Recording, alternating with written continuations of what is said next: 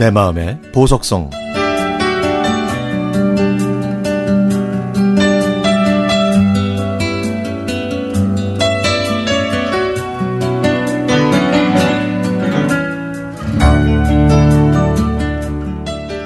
저는 소아마비에 걸려 휠체어를 타는 주부입니다. 지난달에 제 다리가 되어주고 있는 남편이 뇌수술을 받았는데요. 그래서 남편이 입원해 있었던 20여일은 저에게는 무서운 악몽 같은 날들이었죠.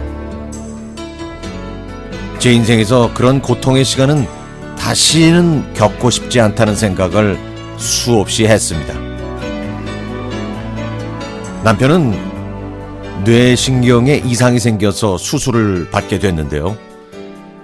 남편이 입원하던 날, 저는 병원에서 필요한 소지품을 챙겨주면서 흐르려는 눈물을 꾹 참았습니다. 그리고 남편은 큰 수술을 받으러 혼자 병원으로 향했죠. 남편의 뒷모습을 보면서 아픔이 밀려와 끝내는 통곡 같은 울음을 터뜨리고 말았습니다. 혼자 병원으로 가는 동안 외로웠을 남편을 생각하니 견디기 힘들었죠. 저는 뜬 눈으로 밤, 밤을 새고 병원에 오지 말라는 남편의 말을 무시한 채 다음날 병원에 갔습니다. 남편이 수술실로 들어가기 전에 꼭 남편의 얼굴을 보고 싶었거든요. 다행히 남편은 아직 수술실로 들어가지 않았습니다. 빡빡 깎은 남편의 머리를 보고 저는 또다시 서러움이 복받쳤지만 그래도 죽을 힘을 다해 참았습니다. 불쌍한 사람. 걸을 수 없는 저를 택해 평생 그 무거운 짐을 자청한 가엾은 사람. 남편은 예정 시간보다 5시간이나 지나 수술실에서 나왔습니다. 그 긴 시간 동안 제가 겪은 마음의 고통을 글로는 다 표현할 수가 없네요. 남편이 중환자실에 있는 동안 저는 남편의 병실에 있었습니다. 남편이 쓰는 사물함을 열어보니까 남편이 평소에 일기장처럼 쓰는 노트가 눈에 들어왔습니다.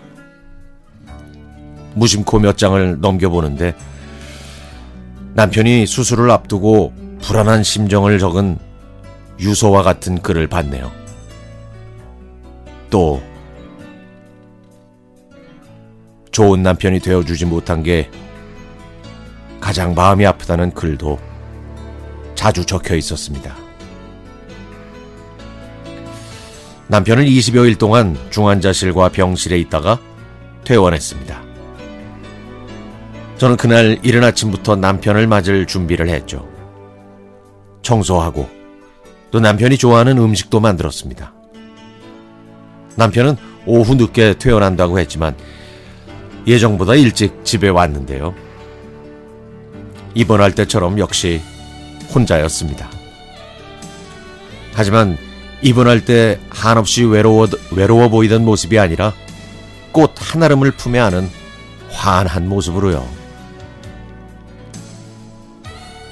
남편은 제게 꽃을 주면서 그동안 마음고생 많이 시켜서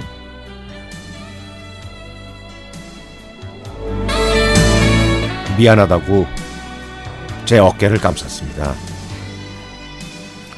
그때 제 눈가를 적신 눈물은 이 세상에서 가장 행복한 여인이 흘리는 환희의 눈물, 기쁨의 눈물, 그리고 사랑의 눈물이었습니다.